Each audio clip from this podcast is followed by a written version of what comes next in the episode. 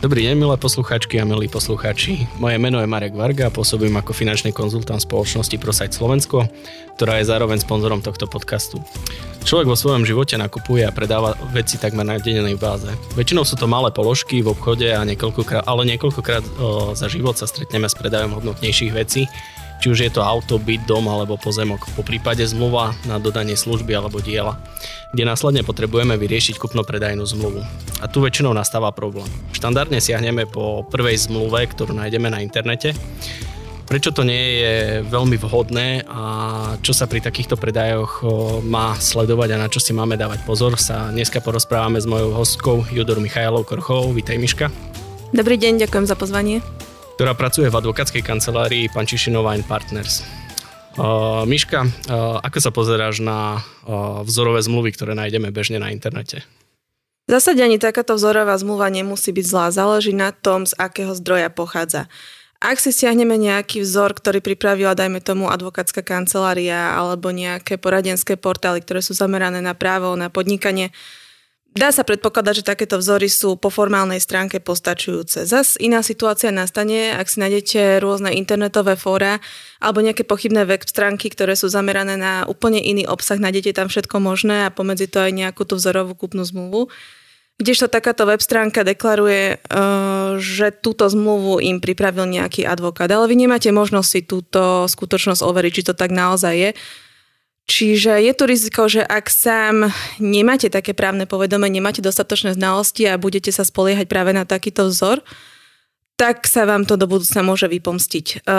Zase takým novodobým trendom sa stali potom aj internetové portály, ktoré ponúkajú online tvorbu zmluv. Tieto portály sú v podstate nastavené na takom princípe, že tam máte nejaký ten nástrel zmluvy, nejaké tie základné ustanovenia, do ktorých viete nahliadnúť Plus tam máte nejaký formulár prednastavený, do ktorého budete vkladať len v podstate údaje zmluvných strán, nejaké údaje o nehnuteľnosti. Výhodou možno takýchto online zmluv je cena, ktorá mhm. je viac menej nižšia, ako keby ste si takúto zmluvu napríklad dali urobiť u právnika alebo u notára. Na druhej strane aj pri takejto zmluve je potrebné mať nejaké znalosti. Čiže keď sa na tú zmluvu pozerám, potrebujem trošku rozumieť tomuto obsahu, potrebujem vedieť čítať údaje z listu vlastníctva, potrebujem si vedieť zaobstarať takýto list vlastníctva. Čiže aj takýto vzor v konečnom dôsledku um, nás môže dohnať k tomu, že nakoniec aj tak skončíme u toho právnika. Čo sa týka týchto všeobecných vzorov, uh, tu by som ešte možno zdôraznila to, že takéto vzory sú nastavené na nejakú základnú situáciu. To znamená, Mám nejaký byt, ktorý nie je zaťažený žiadnou ťarchou, situácia, že na každej strane mám jedného kupujúceho, jedného predávajúceho. Taká, takýto vzor nemusí pokrývať úplne um, všetky špecifika, ktoré ja potrebujem pokryť vo svojej situácii. Čiže nemusí postačovať na tú moju situáciu. Pokiaľ sa teda budete rozhodovať, že či využiť takýto vzor z internetu alebo nie, odporúčam najprv vopred si teda zhodnotiť aké sú moje znalosti, aké sú moje schopnosti, či sa nejako orientujem v týchto zmluvách, či sa orientujem v legislatíve, či mám možno nejaké osobné skúsenosti z práce, pretože prichádzam do kontaktu s takýmito zmluvami. A tiež možno, aká je moja situácia. Či mám práve takú situáciu, že kupujem nejaký byt, ktorý nie je zaťažený, kde nemám napríklad viacero spoluvlastníkov, kde nie je žiadna ťarcha, žiadne vecné bremeno, žiadne záložné právo. V takomto prípade, ak sa na to cítite, a ste ochotní podstúpiť takéto riziko, tak e, je možné využiť aj takýto vzor. Opäť pripomínam, ak je z nejakého overeného zdroja. Mhm, takže žiadne referaty.sk a zmluva, ktorá vyskočí. To určite nie. Inak sa vám nepomerne zvyšia aj náklady a budete si buchať hlavu o stenu. O, Miška, aké sú z tvojho pohľadu najčastejšie chyby kupno-predajných zmluv, ktoré nájdeme? Tieto chyby môžu byť rôzne. Závis, vlastne to závisí od toho, kto takúto zmluvu pripravoval. Práve tieto chyby si najčastejšie vyskytujú asi aj v tých vzoroch, ktoré sú stiahnuté z internetu. Alebo práve pri takýchto samozvaných právnikoch, ktorí sú možno trošku skúpi obetovať nejaké peniaze a dať tú zmluvu skontrolovať advokátovi a pripravia si ju sami a práve oni sa dopustia takýchto prešľapov. S čím som sa najčastejšie stretávala, bolo práve to, že e, opomenuli niektoré zákonné náležitosti, ktoré predpisuje zákon a ktoré zmluve musia byť, aby zjednodušene povedané prešla cez katastre, teda aby splňala tie zákonné formálne náležitosti.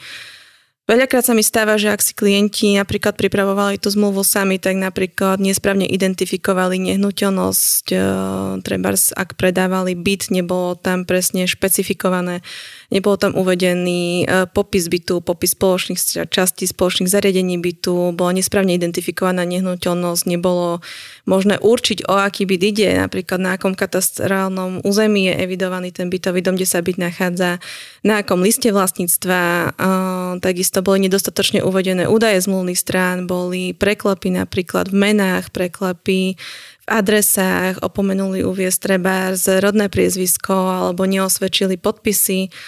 Um, takisto sa stáva, že zabudli priložiť povinné prílohy, napríklad pri prevode to je takouto povinnou prílohou potvrdenie správcu uh, bytového domu, že uh, predávajúci nemá uh, žiadne nedoplatky na úhradách spojených s užívaním uh, bytu, respektíve na úhradách do fondu oprav.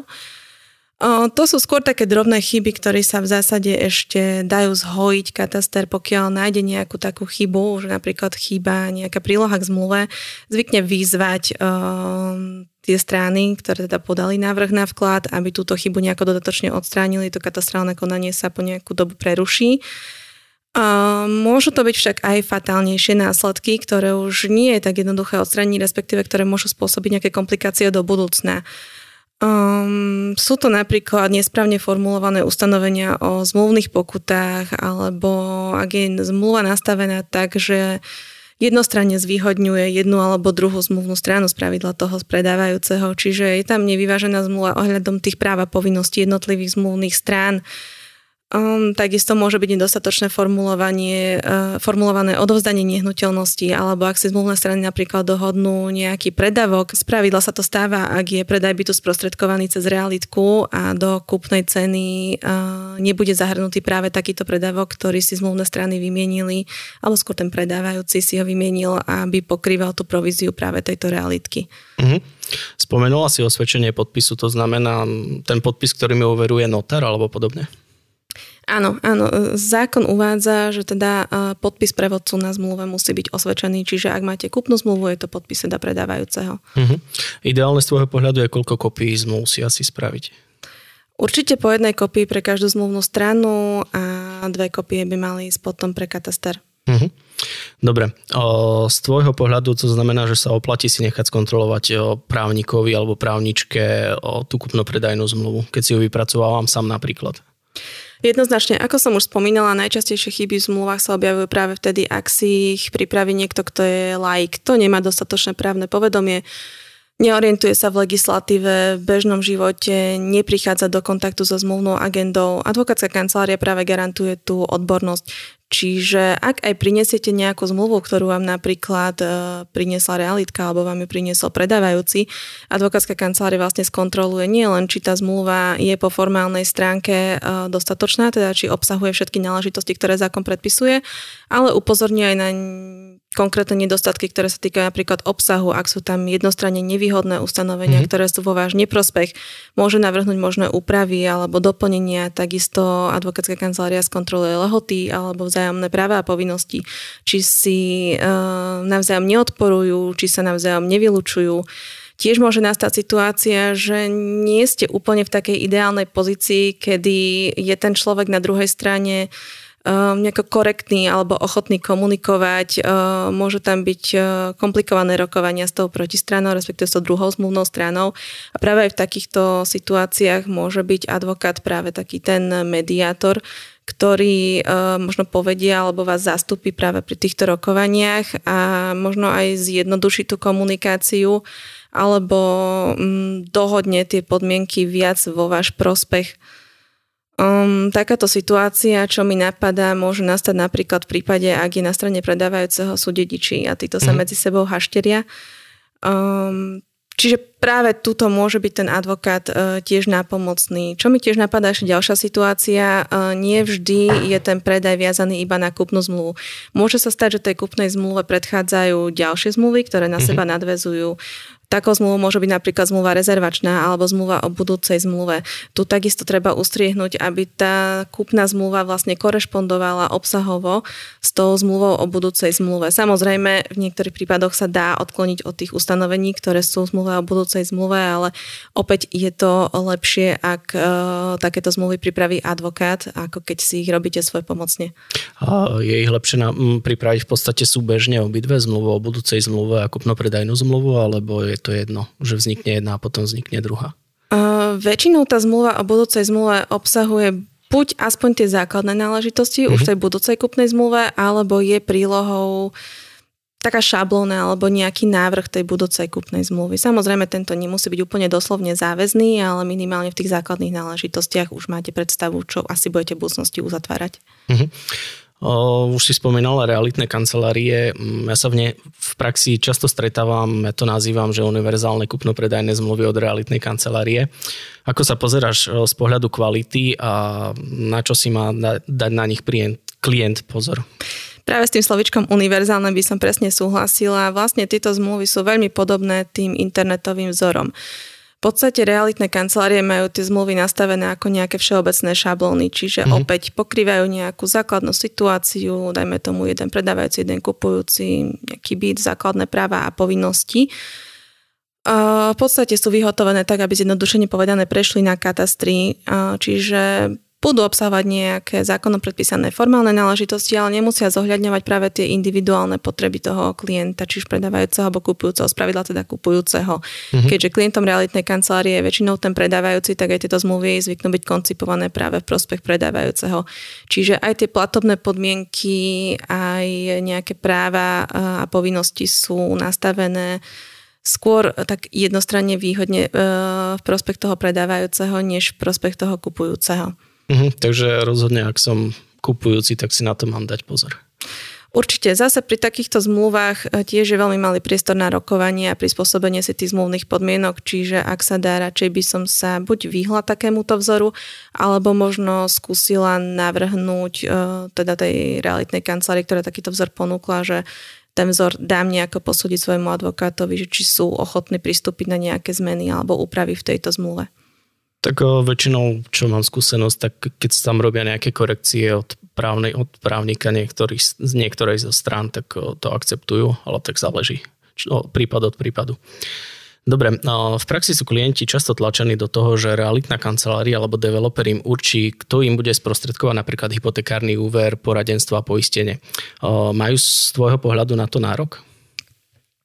Je to zaujímavá otázka. V podstate žiadna norma nezakazuje takýto mm-hmm. postup.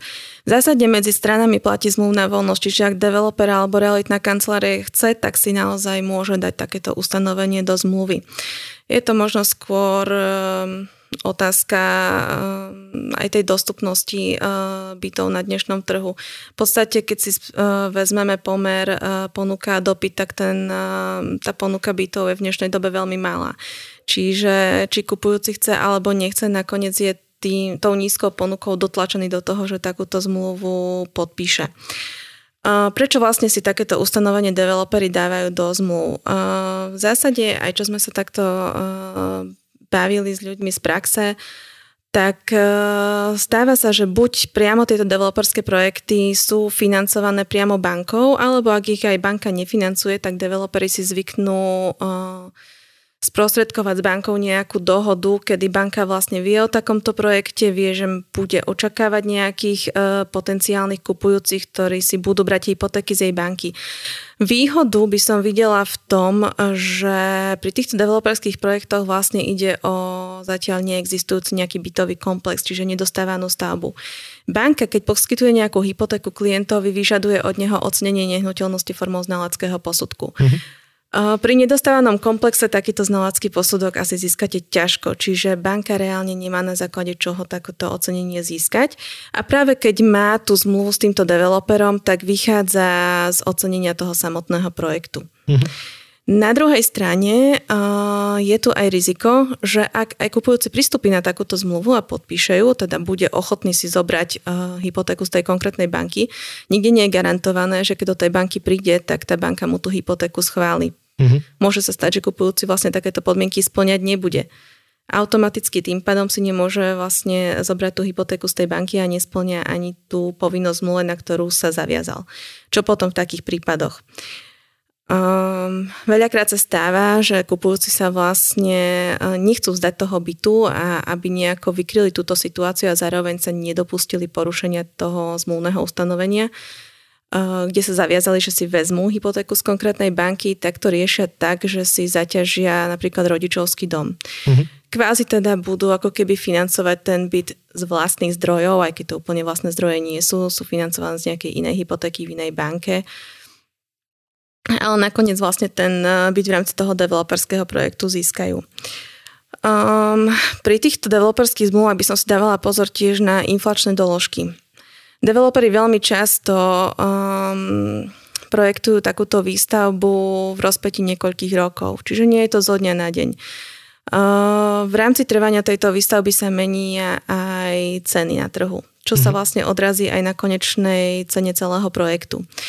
Tieto inflačné doložky vlastne spočívajú v tom, e, že kupujúci sa zmluve zaviaže alebo odsúhlasí teda, že ak sa zmení cena projektu, bude to mať vplyv aj na konečnú cenu bytu, ktorý kupuje. Čiže v konečnom dôsledku vy budete podpisovať zmluvu, kde bude stáť byt, poviem príklad 165 tisíc, ale kým sa k tomu bytu reálne dostanete a kým ten projekt bude dostávaný, tá cena bytu sa môže pokojne možno aj zdvojnásobiť. Mm-hmm. Dobre. Môžu si napríklad to, že kto im sprostredkuje tú hypotéku alebo podobne vynúcovať developeri alebo realitky pokutou? Opäť sa dostávame k tej otázke zmluvnej voľnosti, aj keď mm-hmm. sa to možno niekomu zdá na prvé počutie nespravodlivé alebo nekorektné, v podstate áno. Je to nejaké zmluvné ustanovenie a zmluvná voľnosť dovoluje, že ak teda strany nejaké to zmluvné ustanovenie porušia, tak uh, si to môžu vynúcovať uh, tou zmluvnou pokutou. Mm-hmm.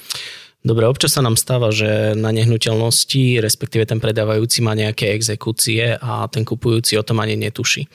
Ty ako právnička pri vypracovaní zmluvy mi vieš overiť, či tá nehnuteľnosť alebo ten predávajúci má nejaké exekučné konanie alebo podobne? V zásade na takéto overenie nepotrebujete ani právnika, ak ste uh-huh.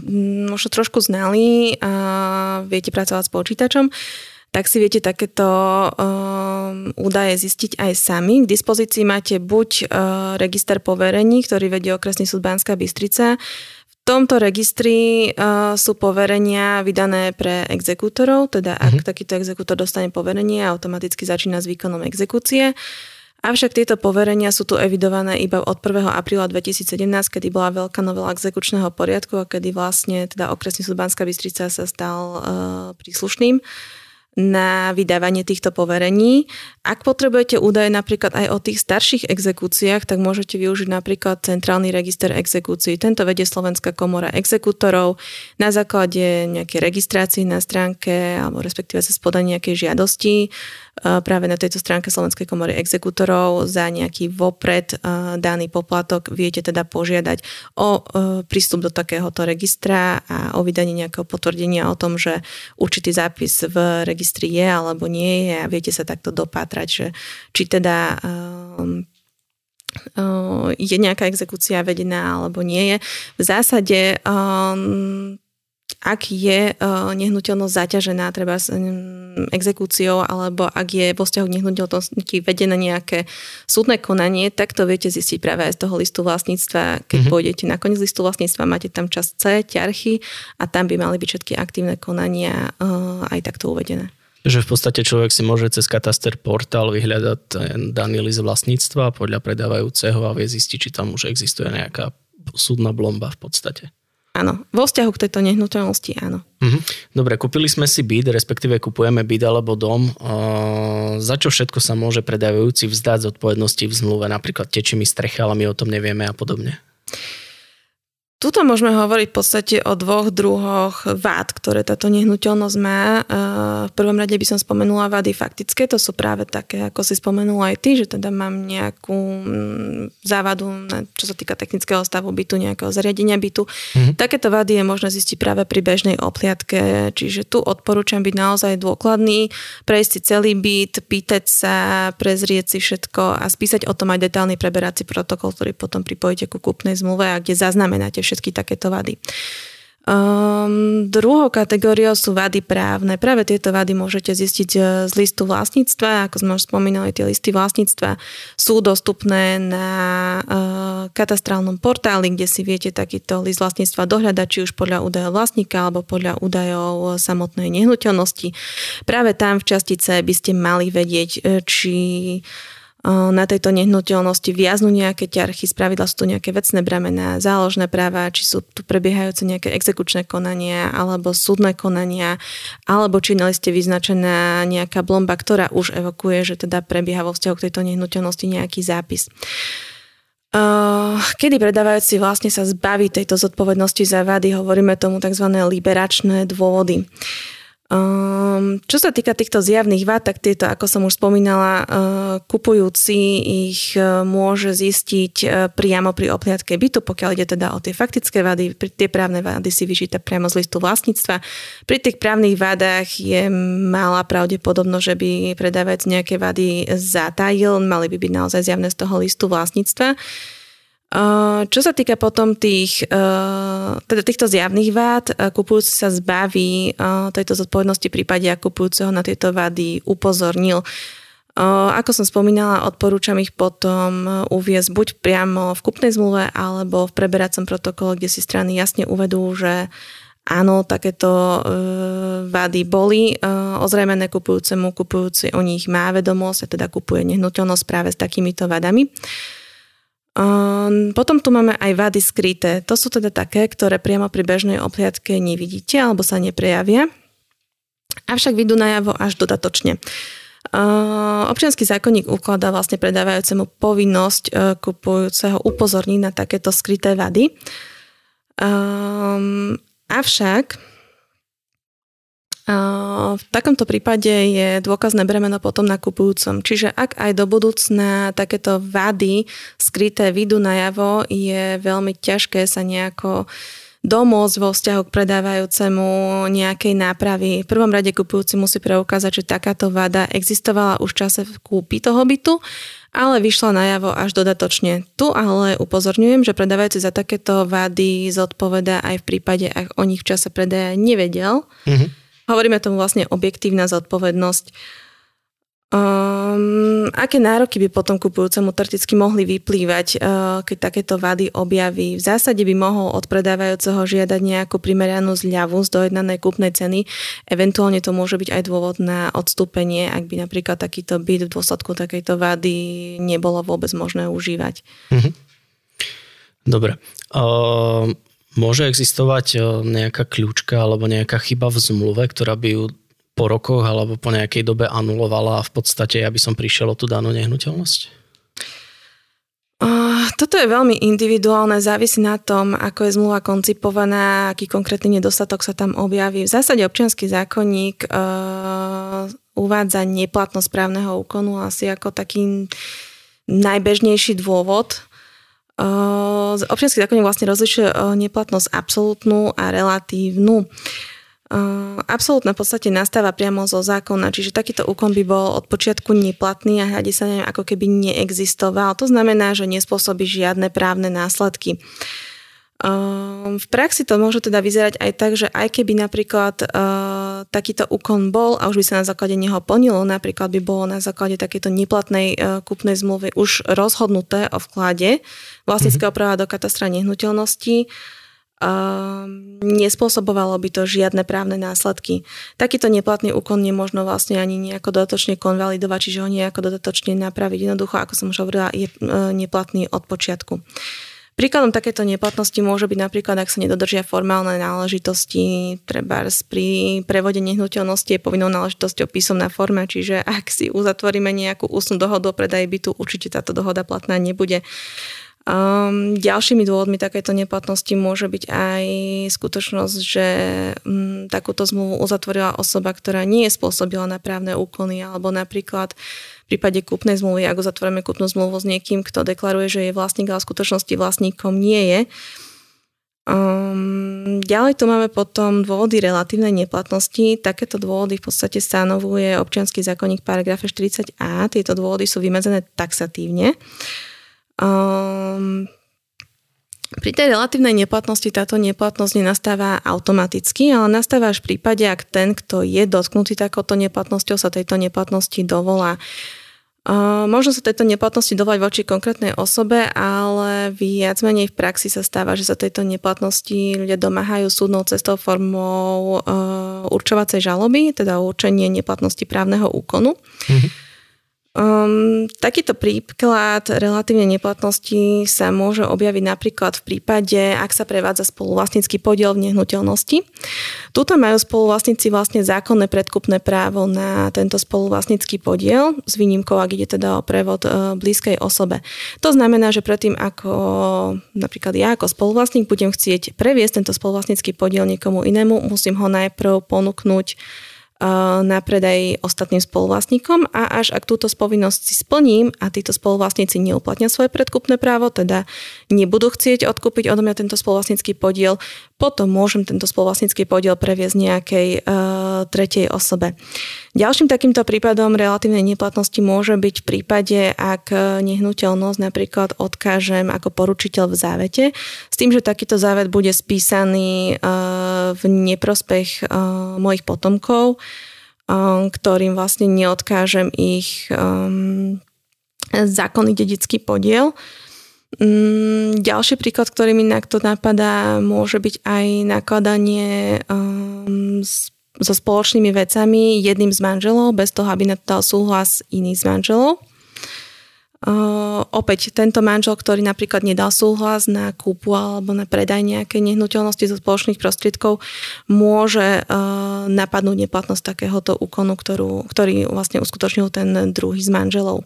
Takisto sa môže stať, že neplatný nebude celý úkon, ale bude neplatná iba jeho časť pre takéto prípady sa napríklad dávajú aj do kúpny zmluv ustanovenia, že ak teda sa niektoré z ustanovení zmluvy stane neplatným, strany berú na vedomie a súhlasia teda, že ostatné e, ustanovenia zmluvy týmto neplatným ustanovením nebudú dotknuté, respektíve ak je to možné, že sa takéto neplatné ustanovenia pokúsia nahradiť iným platným ustanovením.